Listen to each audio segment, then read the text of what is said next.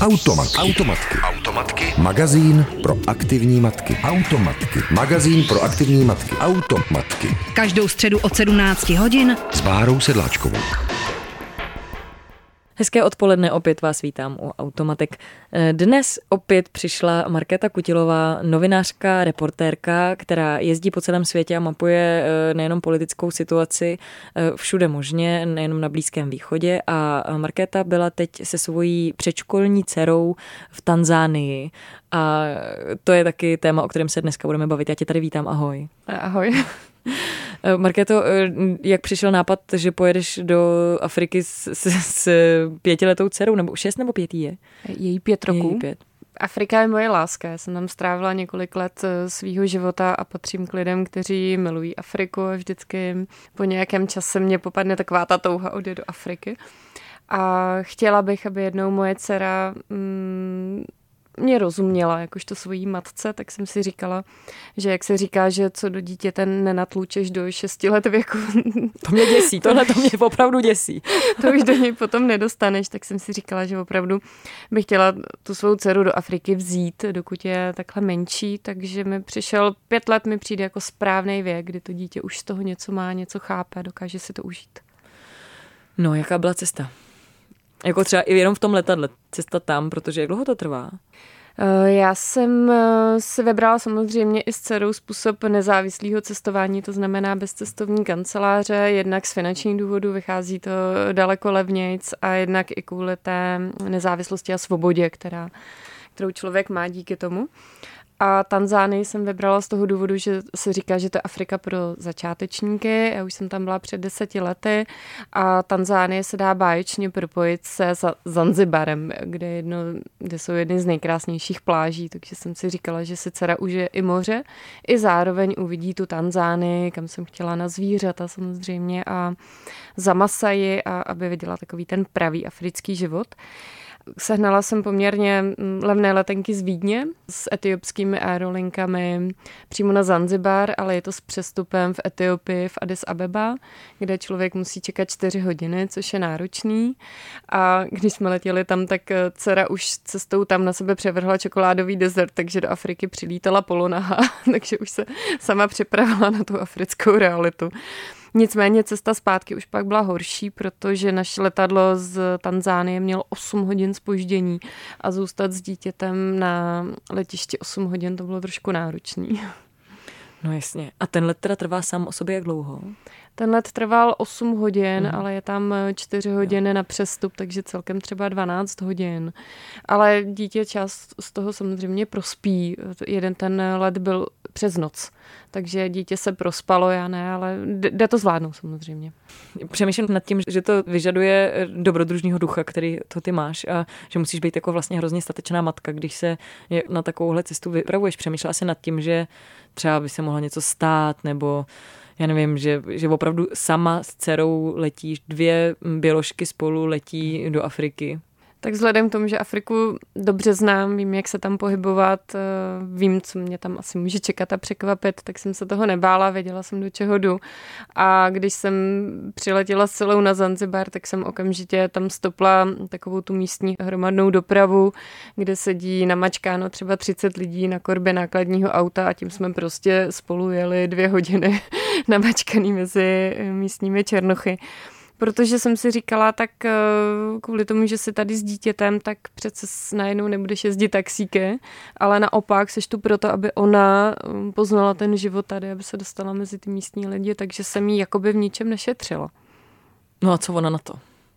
Ona byla nadšená.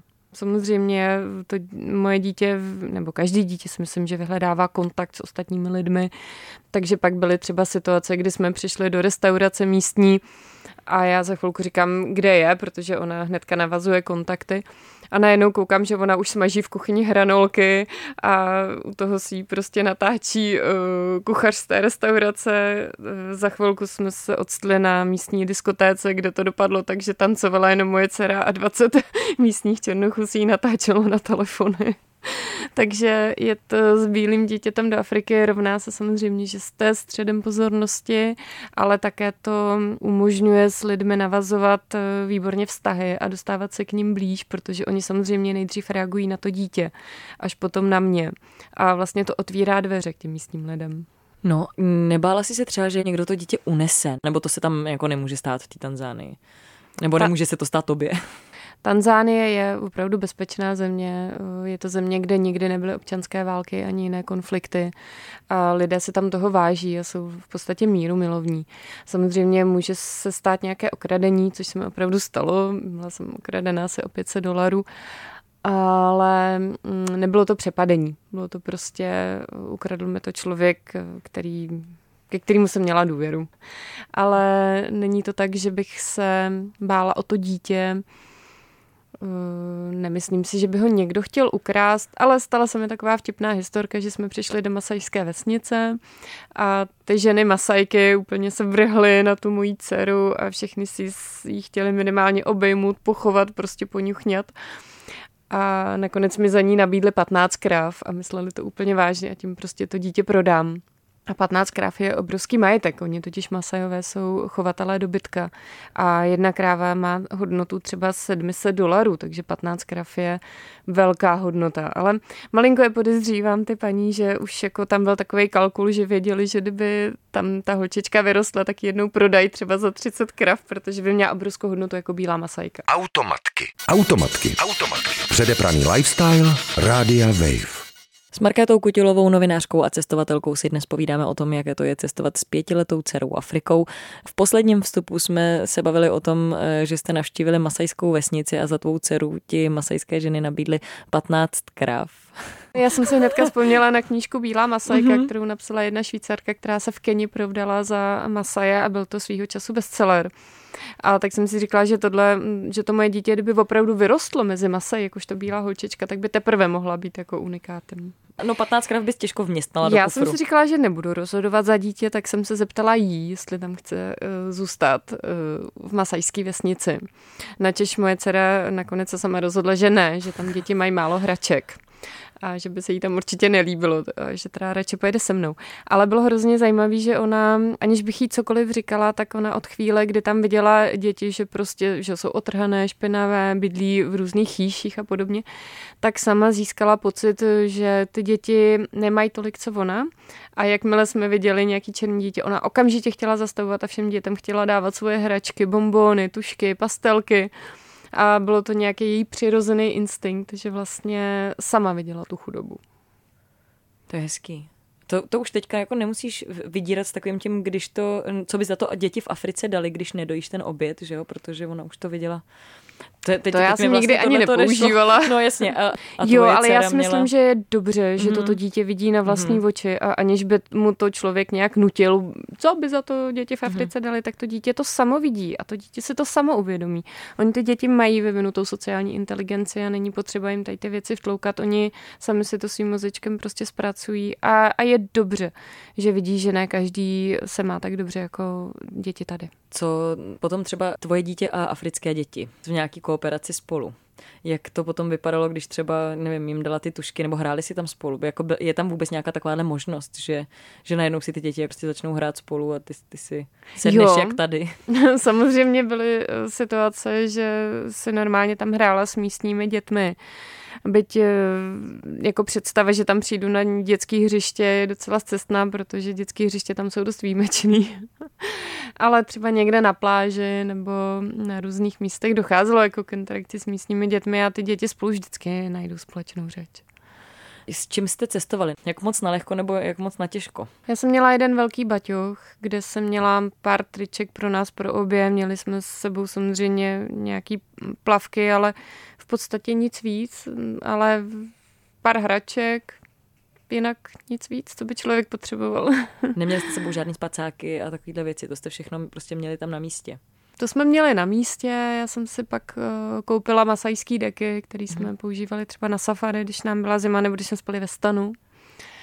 Ale tam jako člověk, co potřebuje, tak se to prostě koupí, protože uh, africký trhy jsou dneska zásobený úplně vším. Většina věcí se tam samozřejmě vozí z Číny, ale člověk sežene úplně všechno, co potřebuje.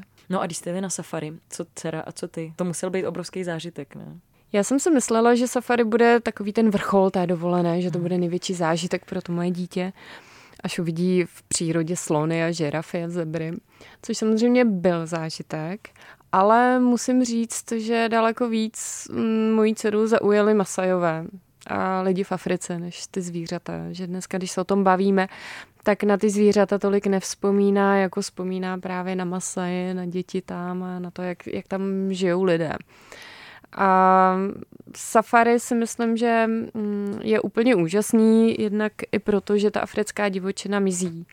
A podle odborníků na životní prostředí je pravděpodobné, že během 20, eh, maximálně 40 let už žádná africká divočina nebude. Z důvodu? Eh, zvířatům se zmenšuje životní prostor, protože samozřejmě přibývá v Africe lidí, kteří potřebují z něčeho žít, potřebují hlavně pro sebe ten životní prostor. No a další věc je, že tu populaci divoké zvěře samozřejmě decimují pytláci, kteří loví eh, samozřejmě slony nosorožce kvůli rohovině a slonovině. Ty objednávky přicházejí zejména z Číny, z Ruska, Ukrajiny. Dále se divoká zvěř loví za účelem toho, že jsou loveny divoký zvířata, aby byly transportovány do zoologických zahrad a eh, zábavních parků, a to zejména ta poptávka roste s boomem zoologických zahrad v Číně a podobně. A bohužel tyhle ty zahrady zoologické třeba na Blízkém východě v Číně, tak eh, si objednávají ty zvířata z divoké přírody. Když to třeba evropský zoologické zahrady si je prodávají jenom mezi sebou, už ty zvířata, které jsou narozeny v zajetí. Ale málo kdo si třeba uvědomí, že jenom abyste získala jednoho šimpanze z divoké přírody, tak kvůli tomu musí zemřít deset jiných šimpanzů. Takže to je opravdu decimace těch divokých zvířat. A další věc jsou samozřejmě, že jsou zvířata loveny i kvůli masu a e, spousta lidí bohatých chce mít divoké zvíře už i doma ve svých soukromých sbírkách, jo? že třeba je móda, že e, mám doma svého šimpanze nebo ke jiné zvíře. Já jsem si a... myslela, že tohle to byla móda v 90. letech nebo no, dřív ono... a že už, to, že už jsme ustoupili v nějakém ekologickém trendu. Ono totiž e, tyhle objednávky jdou zejména z, z Ruska, z Ukrajiny a z Číny, od takových těch bohatých oligarchů, těch nových zbohatlíků de facto. A tam, kde my třeba Evropané jsme už víc uvědomění, tak u jiných národů to tak prostě nefunguje. Nicméně je faktem, že 90% eh, objednávek, ať rohoviny, slonoviny i divoký zvíře přichází z Číny. Automatky. Automatky sebou můžeš vozit v kočárku. Pust si je jako podcast kdykoliv a kdekoliv. Více na wave.cz lomeno podcasty. Automat. Automatky. Automatky. Tolerujeme, akceptujeme, diskutujeme, neodsuzujeme. S novinářkou a cestovatelkou Markétou Kutilovou si dnes povídáme o tom, jaké to je vzít svou pětiletou dceru do Tanzánie a procestovat s ní kus Afriky. Když bychom chtěli jet s našimi dětmi do Afriky bez předchozí zkušenosti s Afrikou, který, kterou jsi měla ty, protože ty si působila pod hlavičkou člověka v tísni, jak dlouho jsi tam byla? Já jsem byla původně v Africe jako novinářka mm.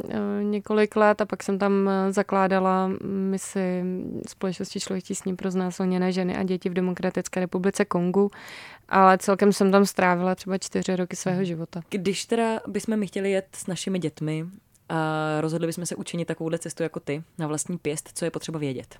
tak uh, hlavně si zjistit, do jaké země jedu a co mi tam hrozí a zejména co se týče i zdravotních samozřejmě rizik. No, měli jste nějaký speciální očkování? Dcera je uh, očkovaná uh, na hepatitidu a to už má takové to dlouhodobé očkování, protože už než jí byly dva roky, tak jsme strávili tři měsíce na Sri Lance a jinak jsem jí nenechávala žádné jiné speciální očkování, protože si nemyslím, že je něco speciálně potřeba, zejména pokud je o Tanzánii. Ale samozřejmě bych s dítětem se bála i do oblasti, která je melarická. To bych asi nedoporučovala určitě. Ale pokud jedu do té civilizované části Afriky, která je jako relativně bezpečná, jako je třeba ta Tanzánie nebo Kenia, Zambie, tak není potřeba mít eh, žádné speciální očkování. Ta hepatitída, případně břišní tyfus. Eh, je pravda, že i moje dcera měla zažívací potíže, což mě docela vylekalo a od té doby bych vždycky si do té lékárničky přibalila čípek na průjmy, protože ty prášky potom nezabírají, když to dítě vyzvrací třeba. Určitě bych si sebou vzala, a to vždycky vozím, injekce na zastavení zvracení. A určitě bych si vzala všechny možné léky právě na zastavení průjmu, zvracení tady těch zažívacích potíží. To je opravdu dobrý mít sebou, protože ty místní lékárny jsou většinou docela špatně vybavený. A nakonec mojí dceru zachránilo to, že mi v jedné lékárně paní prodala jakousi dezinfekci eh, já jsem to přinesla domů a čtu tam, že to je dezinfekce na vaginální infekce. A já si říkám, jo holka, je to Afrika prostě, tak to vypiješ, nedá se nic dělat. Paní asi ví, proč nám to prodala, takže dcera to vypla druhý den byla úplně v pořádku. Jo, takže někdy je dobrý věřit těm místním preparátům, ale mě nic jiného nezbylo, protože já sama jsem byla špatně vybavená. Potom určitě je dobrý mít sebou antibakteriální mast, protože člověk vždycky může chytnout nějakou infekci. A samozřejmě repelenty a dlouhý oblečení, když se setmí, protože komáři jsou všude. E, co voda tam? Kupovali jsme si zásadně jenom balenou vodu, to patří k takovým zásadám toho bezpečného cestování. E, pokud je o jídlo, tak jsme často jedli i v normálních jako vývařovnách na ulici, ale je dobrý se dávat pozor, aby to, co jím, tak bylo opravdu převařený. A pak samozřejmě, mm, pokud jím ovoce a tak, tak si to všechno oplachovat pitnou vodou. Takový ty základní věci, to platí pro nás, pro dospělí, stejně jako pro děti. Když jsi zmiňovala teda ten, ty střevní potíže, co měla tvoje dcera, eh, jak dlouho to trvalo? Trvaly tři dny. Problém byl ten, že eh, jakýkoliv prášek na průjem vyzvracelo, že jo? což se mhm. dostává člověk do toho koloběhu, kdy opravdu potřebujete dát třeba ten čípek, který já jsem neměla, nebyl k dostání. Měla i horečky, pak jsem i zvažovala, že zajdeme k lékaři, ale naštěstí, jak říkám, to vyřešil teda ten rostok. Ale problém byl třeba, že před náma byla 12-hodinová cesta autobusem takže jsem musela najít autobus, který má záchod, což byl vlastně jediný autobus. A seděli jsme vedle záchodu a prostě se to nějak muselo zvládnout. Bylo nutné vyléčit, než poletím letadlem, protože, jak víte, tak eh, člověk nemůže letět na záchod, když musí být připoután v letadle, takže toho jsem se opravdu bála. Takže je, je prostě opravdu dobrý mít všechny možné dezinfekce na, na střevní potíže sebou a samozřejmě na horečku, mít sebou antibiotika od lékaře se nechat předepsat, jo, ty základní věci. Eh, no a co bychom měli ještě vědět, když bychom jeli takhle do té Tanzánie? Ty jsi říkala, že jste stopli nějakou běžnou hromadnou dopravu. Tyhle ty věci stačí třeba si přečíst Lonely Planet, nebo je něco, co opravdu jako člověk nezjistí, dokud tam poprvé nejede? Člověk se musí připravit na to, že musíte přestat být úzkostlivým rodičem a nemá cenu prostě striktně trvat na nějakých bezpečnostních předpisech nebo hygienických předpisech, na který jsme zvyklí tady odsud. Zapomeňte na to, že vaše dítě bude připoutaný v sedačce v autě. Nebo různé věci, na kterými tady jakoby jsme zvyklí. Tam prostě vaše dítě klidně pojede na předním sedadle v autě, protože jinde nebude uh, možnost. Uh, budete muset uh, mít dítě v autobuse, kde nejsou pásy, nebo jet nějakým jako dopravním, na motorce třeba s ním budete muset jet a různě, ale člověk to musí k tomu přistupovat tak nějak, prostě brát to tak, jak to je, protože tam ty místní děti takhle taky žijou a, a přežijou to, takže člověk si musí trošku jako odprostit tady od těch našich pravidel a od té jakoby až občas třeba i přehnané péče o ty děti a vzít to tak jako trošku tak nějak po africku, jako mm, take it easy, jak to říct česky, jako vzít to trošku tak jako lehce a s nadhledem. Markéto, díky, že jsi přišla sem k nám do studia, ale ještě se úplně neloučíme, uslyšíme se i příští týden, eh, protože nás ještě čekají informace, co se aktuálně děje v Sýrii a tvůj vhled do celé situace, protože tam pravidelně už několik let jezdíš a já teda zatím moc děkuju a těším se příští týden naslyšenou. Děkuju. Ahoj. Automatky. Automatky. Automatky. Magazín pro aktivní matky. Automatky. Magazín pro aktivní matky. Automatky. Každou středu od 17 hodin s Bárou Sedláčkovou.